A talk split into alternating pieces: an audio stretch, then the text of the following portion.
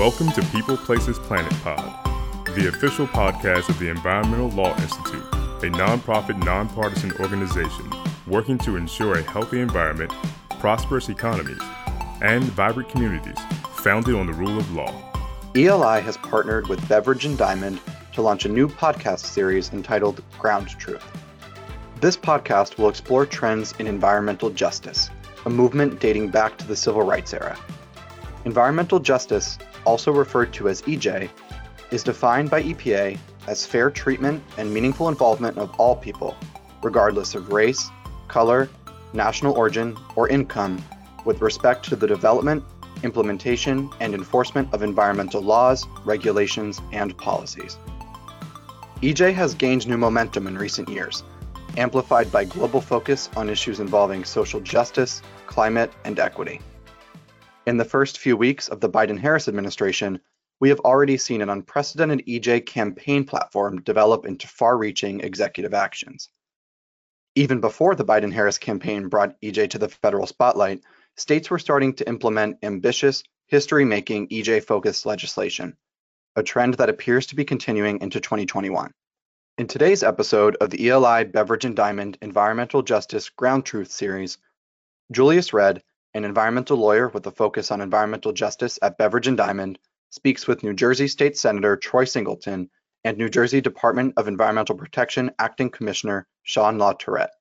Senator Singleton represents parts of Burlington County, New Jersey, and was the primary sponsor of New Jersey's landmark 2020 environmental justice law.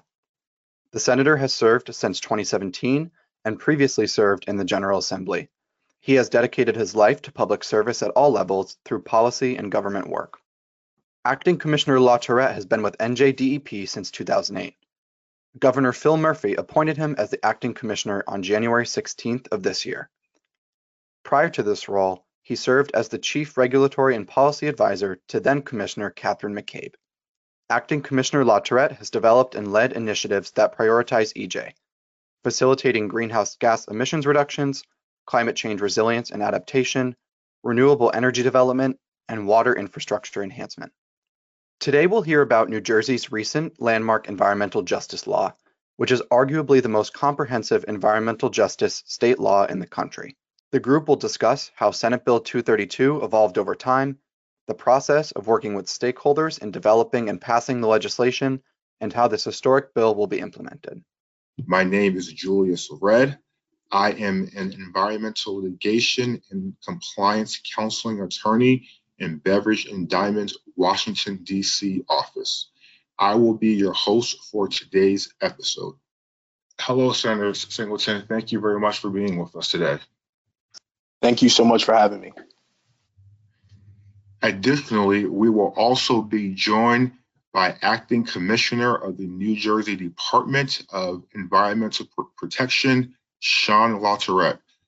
Hello, Commissioner LaTourette. Thank you as well for being with us today. Thank you, Julius, for, for having us and, and for your investment in this podcast series. You're very welcome. I am very excited to have the two of you on today because you two are real leaders with respect to environmental justice. Today, we will be discussing New Jersey's recent landmark environmental justice law, which was enacted in 2020. It is the most comprehensive environmental justice law in the country. We will discuss how the legislation evolved over time, the process of working with stakeholders in developing and passing the legislation, and how this law will be implemented. I would like to hear from both of you with respect to your journey to environmental justice. How did you come to focus on EJ in your respective careers? Why now? Commissioner LaTourette, let's start with you. Thank you for that question you know, I think about that phrase, why now? What is the urgency? You know, there's nothing uh, particular about now. I think the question is, why not sooner? Why not more urgently? with respect to my individual uh, journey uh, with respect to environmental justice, you know, I I grew up in a in a poor community, um, but a but a white community nonetheless, and it has always been apparent to me the environmental externalities borne uh, by those who often have the least resources, the least voice, the least access to improving upon environmental conditions. And I think my my eyes were open to that when I was in my late teens at 19. I had the the chance to work uh, with the the then Erin Brockovich uh, law firm and similar law firms here in New Jersey, uh, organizing communities whose drinking water had become contaminated by petrochemicals. And it was so stark the experience of low income communities and minority communities, to my mind, with respect to the burden that they were bearing, often unbeknownst to them. Communities serviced by potable water, drinking water wells who would have had no idea that a gas station nearby wasn't keeping up with uh, its requirements for maintaining underground storage tanks. And so petrochemicals were leaching into the groundwater table, and that's what they were feeding uh, their kids. And that work in, in organizing and helping people find their voices and find uh, the advocates that would champion their cause really opened my eyes to how much work there was to do in, in this space. And it put me on a path to becoming an environmental lawyer uh, and then ultimately uh, to joining the Department of Environmental Protection and entering public service and, and now leading the agency uh, through what is a truly transformative time uh, in no small part because of the senator's work to advance this legislation that had languished uh, in our legislature for many years and to further the promise of environmental justice through structural reorganization of my own agency. Because to address what is a systemic issue, we have to look at the systems that perpetuate injustice. Well, thank you for those remarks, Commissioner. That was uh, very powerful. And I think you hit on a, a, a key theme, I think, right at the beginning with respect to low income communities that may be majority white. I mean, oftentimes when we think about environmental justice, a lot of times, sometimes um, lower income communities that might be white or um, might not be communities of colors sort of don't necessarily come to our minds. But I think your personal story really highlights how those communities as well need to, to be empowered and they need voices and they need to be thought about as well uh, with respect to environmental justice issues. So thank you very much for that. Um, I want to turn to the uh, senator now. Same question to you, sir how did you come to embrace environmental justice? What is your story? Like, why now? What is the urgency now? Well, it's a great question. I think for me, it's less of a journey. It was more of a way of life. Um, so before my family moved to New Jersey, when I was in my early teens, I grew up in uh, Philadelphia, in a section of Philadelphia called Germantown. And Germantown is no different than parts of the city of Camden in New Jersey or Newark or Trenton, um, former, you know, urban epicenters of industry um, that has since seen better days. And for me, before I knew what environmental justice was, I knew its impact in my life. Having seen members of my family affected with asthma and COPD and looking almost like an area, almost like a heat map in our particular area, and realizing that if you link that to certain facilities that were in our geographical area, it almost was a direct correlation to see. Look at some of the uh, health conditions that not just members of my family, but others in our community had faced. And the legislative journey um, to sort of bring this to fruition, it started long before I was even in the legislature. You know, the, this this path that this legislation was on was started in March of 2008, um, which was, predates my time of service in, in state government. And as we think about this long journey, it was the advocates uh, who stayed committed um, throughout that time of constantly pushing and pushing and pushing. And I often say that uh, legislation sometimes has its season, and when its season is right, um, usually action takes place. And we all know how tumultuous 2020 was for us. And after years of waiting, I think the momentum that was created by the heinous uh, death of George Floyd and the actions we saw with Ahmaud Arbery and Breonna Taylor and others that the newspapers don't even write about. And it, and it led to this conversation around the Black Lives Matter movement. And that conversation, while it was initially so focused on social justice and policing, I think in order for us to be true to those words, we have to make sure that our public policy is as inclusive in every aspect in education in economic and yes even in environmental policy to be reflective that our words may say one thing but our deeds have to match it and and i think that pivotal moment in our nation's history gave us the momentum that was necessary to be able to see a proposal that had languished frankly since march of 2008 to see its opportunity to, to finally truly be heard um, and it had fits and starts along the way, but to truly be heard and, and advance. And I think once we got that momentum behind us, and and with the support of the community, you know, being there all along the way, and and, Governor Murphy, uh, Phil Murphy, putting his impetus on this, saying this is something that is important to him. I think it all came together, and the urgency of the moment was felt by my colleagues in the legislature it was felt by the community that this time was going to be different. And, and frankly, it was. And we were successful in getting it done.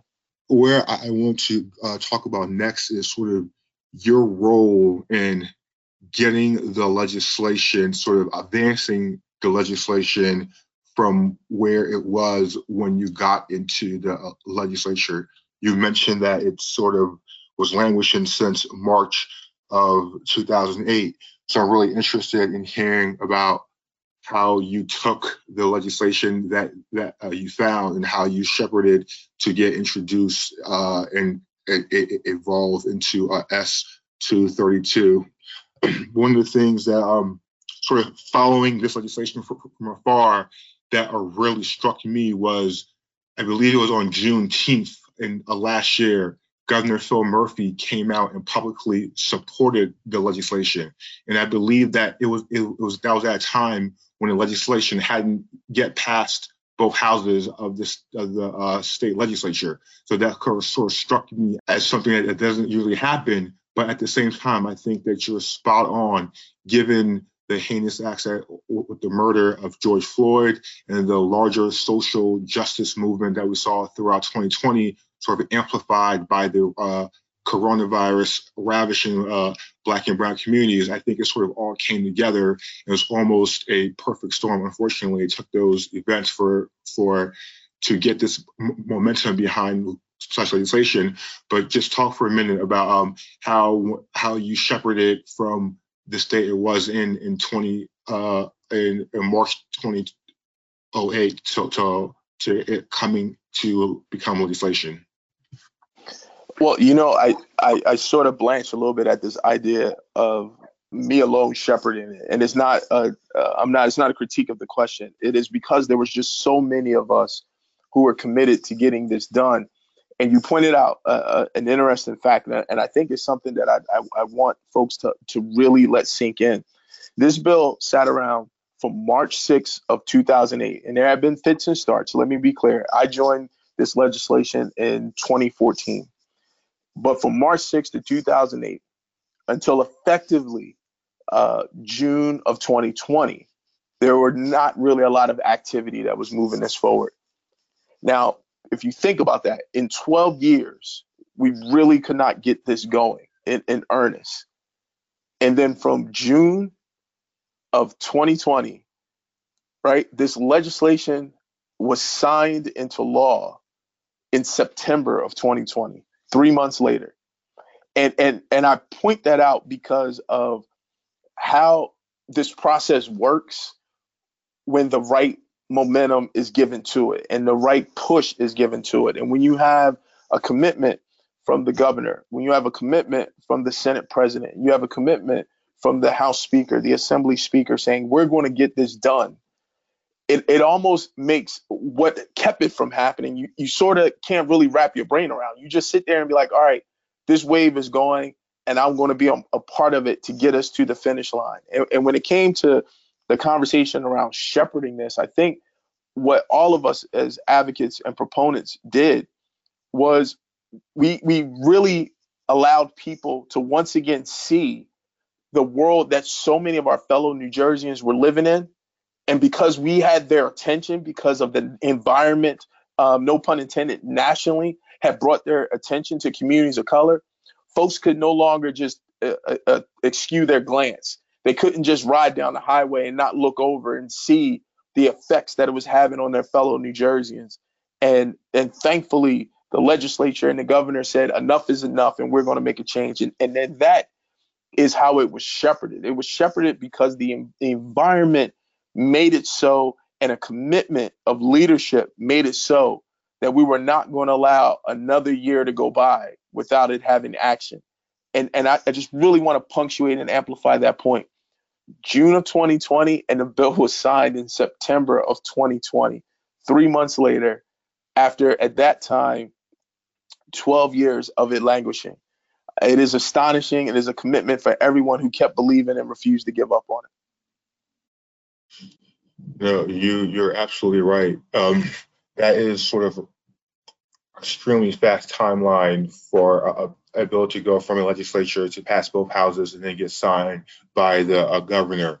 But to your point, uh, Senator, you were not the only one who uh, played a role in getting this legislation uh, passed. and I understand that Commissioner LaTourette also played a leading role in helping to uh, get all the stakeholders on board and, and get this legislation passed. Talk to us a little bit about your role and, how you were instrumental in helping to get this legislation passed, uh, Commissioner LaTourette. Thanks for that question, Julius. First of all, I, I couldn't disagree with a single word or sentiment uh, that the senator just shared.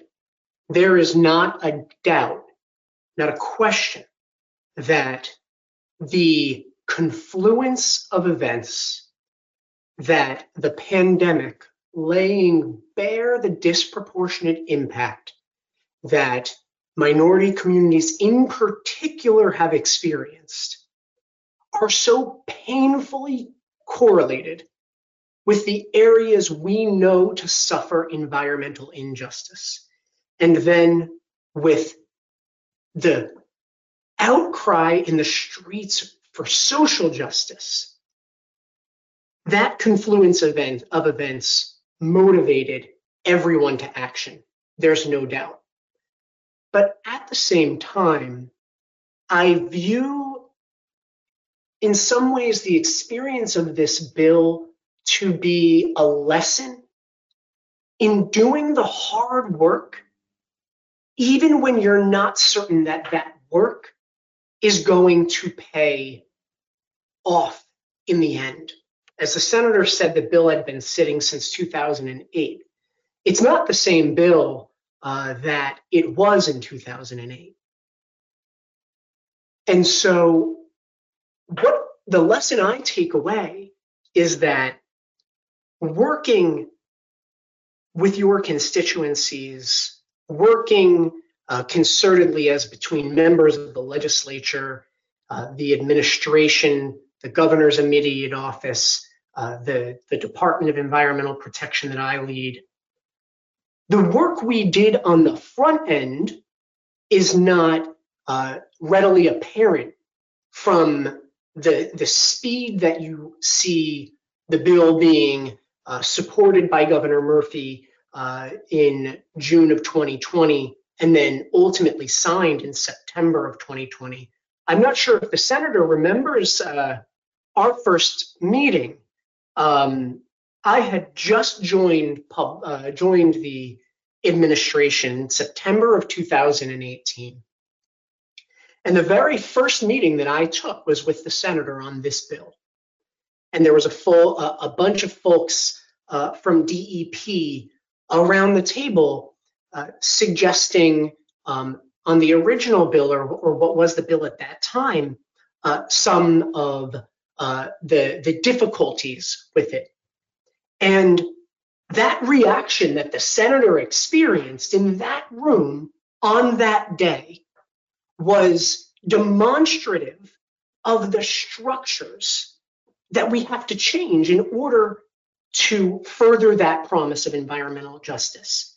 That, and, and what I mean by that is that some folks who have deep experience in environmental law in that room could only see the barriers. And we had to work deeply within the programs of an environmental agency at Julius. As you know, an environmental agency has all these different media programs that when they're confronted with the notion of cumulative impacts, they shy away, they back up because of the difficulty in, in assessing and in determining when uh, a, an impact is causal.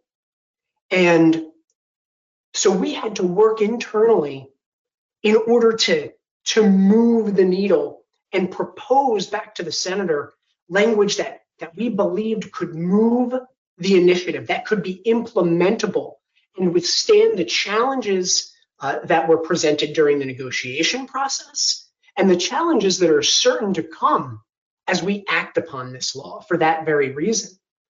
So we had to change ourselves a bit in the process and and become one with the senator's passion for the issue.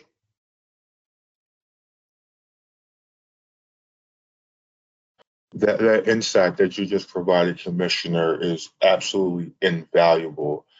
And hearing your perspective, and I agree with you 100%.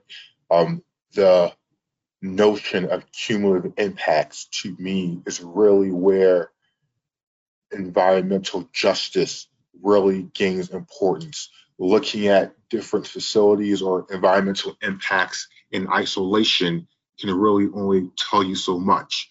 But once you look at the total burden that a community faces, you really start to gain an appreciation of how difficult life might be for those residents. We heard from the senator that it took 12 years for this bill to finally get enacted and now the now that, that the harder work of getting the turning the bill into a into a law has been completed is now on the uh, the, the DEP to implement the legislation and uh, promulgate the implementing regulations.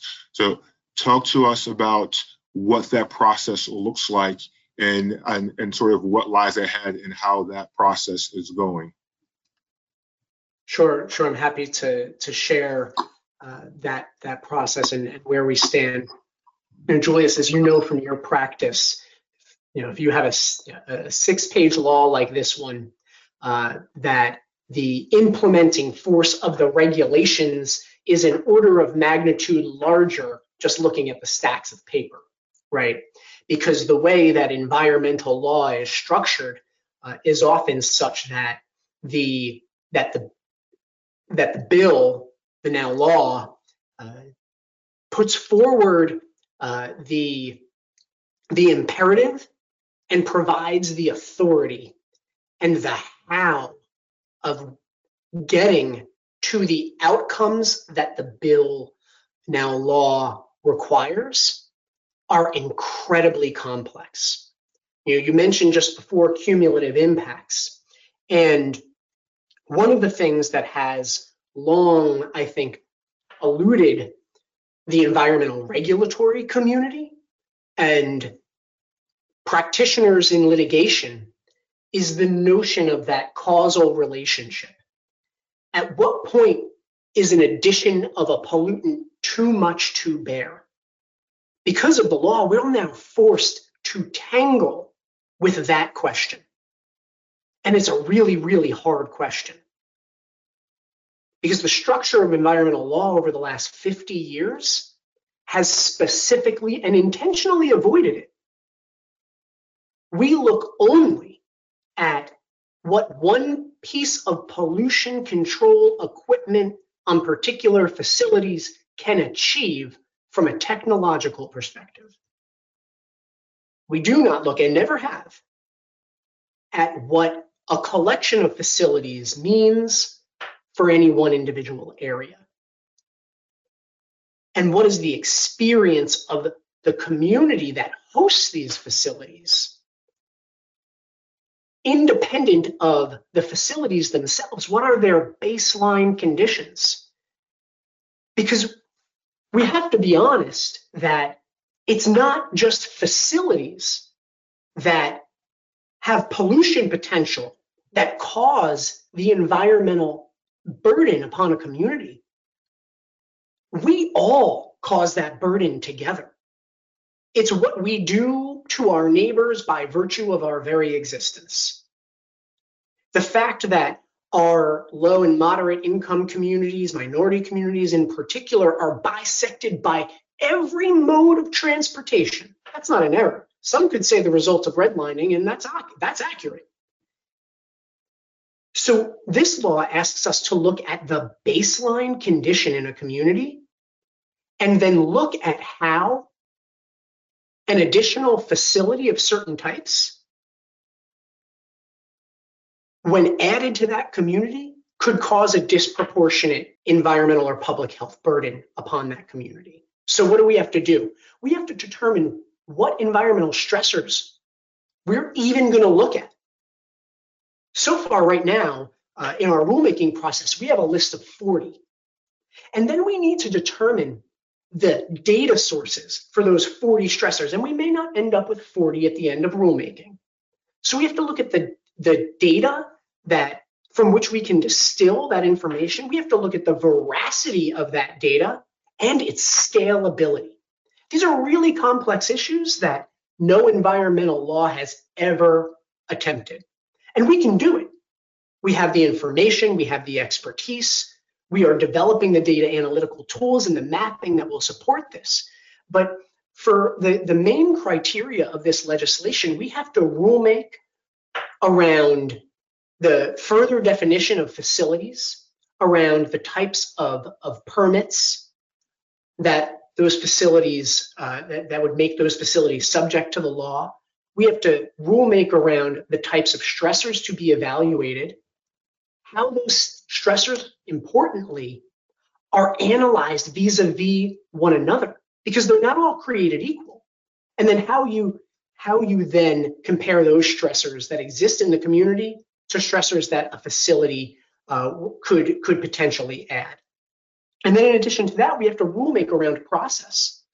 One of the changes in this uh, legislation that you would see from the 2008 to the 2020 version is the introduction of the notion of an environmental justice impact statement.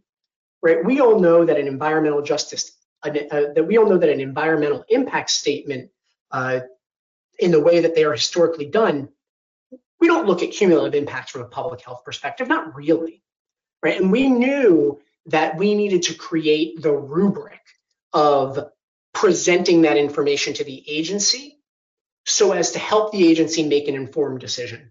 So we've got to put together the confines of what that looks like.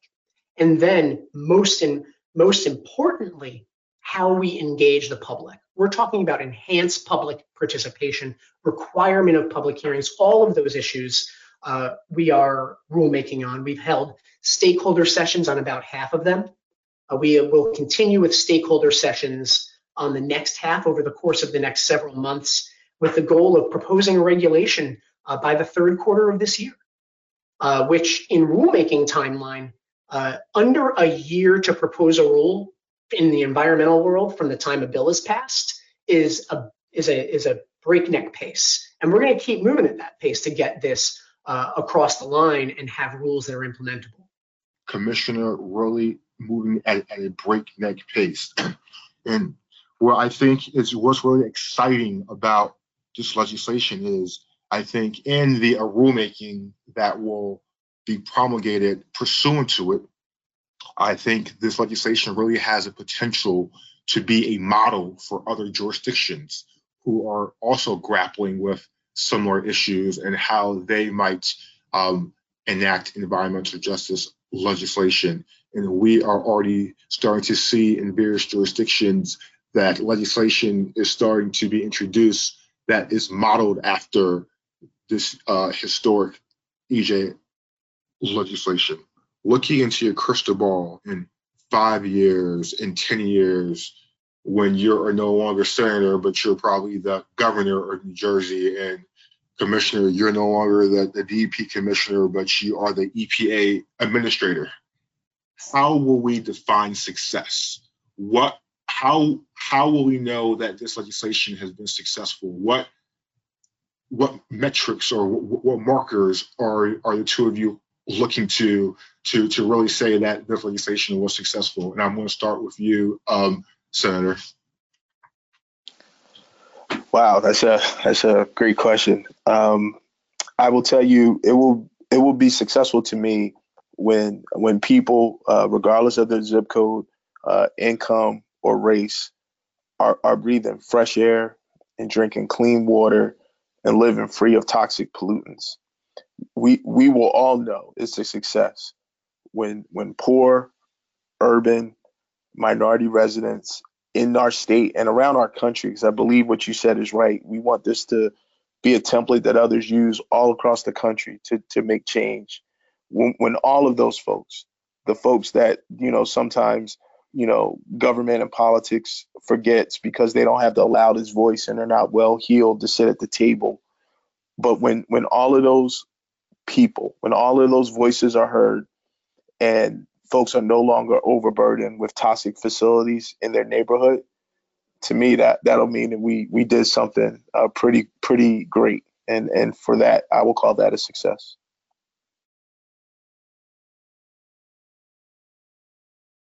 I, I agree. If if we're able to achieve that here, I think this will be a resounding success. Same question t- to you, Commissioner. How, how how would you define success? So first of all, we're success will be achieving exactly what the senator uh, just just explained, and we will. For me, the the question of success is how much bigger can we take it? Because we have an opportunity to make deep structural systemic change as critically important as this piece of law is. I want to put in perspective that it addresses eight types of facilities. Just eight. The way that we can utilize the experience of this bill, the, the spirit behind it, the passion to do good work, to improve the lives of our fellow residents here in New Jersey. And I hope that it becomes a national model and we can say across the country. The, the way to really achieve success, to my mind, is to let this guide us to make greater degrees of change. And I go back, Julius, to what, what you said at the outset about the definition of environmental justice fair treatment, meaningful involvement. I don't think that that definition does our communities justice. When we often think about environmental justice as legal professionals, as regulators, when we look at this bill and we look at the rules that DEP will make to implement it, all of that is about how we reduce future burden. So the question remains what are we doing about the burden that is there? And something that EJ can often leave out How do we change our focus from the reduction of environmental burden to the creation of greater environmental benefit? And one of the things that we're working on to further that, and I'm eager to talk to my new uh, colleagues on the federal level about, is how we are assessing every single media program in DEP to look at ways that we can imbue principles of environmental justice in all the places that the law doesn't reach. The law doesn't reach, for example, minor source air pollution permits, but there is a way that we, as regulators, could adapt our policy and our practice to deliver a greater degree of environmental justice when we do that work. And the same is true when we're issuing grants for parks or for water infrastructure. We need to do all of that work through an equity lens. Environmental justice, from our perspective in New Jersey, it is not another program that we run. It is the lens through which we see everything we do. I thought this was an excellent conversation, and I, I learned a whole lot in the, the couple of minutes that we spent together here this evening. Thank you very much, Senator Singleton. Any last words before we end this episode? First of all, I just want to thank you guys uh, for for having me um, in this conversation with our commissioner. I, it is critically important. Um, it is my hope that we can replicate this all across the country and see a federal standard uh, be put in place. But thank you uh, so much for this opportunity to discuss this important law.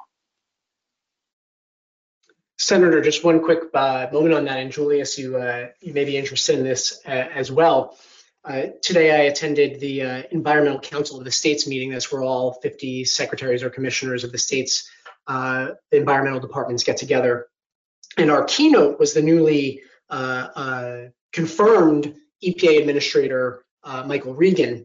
And Senator, he called us out directly. He called out New Jersey for our commitment to environmental justice and uh, the the law uh, that that you made sure was passed. And uh, I hope you don't mind that I pledge to him our support to to make it a broader initiative that they could uh, mirror on the federal level. Well, that is certainly exciting news, Commissioner, and, and welcome news um, and just confirms my uh, sentiment expressed uh, earlier that I think we have leaders now on the federal level who are aligned in thinking with respect to the urgency and the importance of environmental justice and looking to New Jersey as a model. I think that we have the template of how to really fulfill the promise, as you described it, uh, Commissioner LaTourette of Environmental Justice, both in the state of New Jersey and on the federal level. So I wish to thank you both for your time. Um, that's, that wraps, that concludes this episode of Ground Truth. Please stay tuned for our next episode where we will be discussing environmental justice initiatives in other states as well. Thank you for tuning in to People, Places, Planet Pod brought to you by the Environmental Law Institute. We would like to hear from you, so please send us your questions, comments, and ideas to podcast at eli.org. And if you're interested in learning more about our work, attending one of our events, reading our publications, or becoming a member, please visit our website at www.eli.org.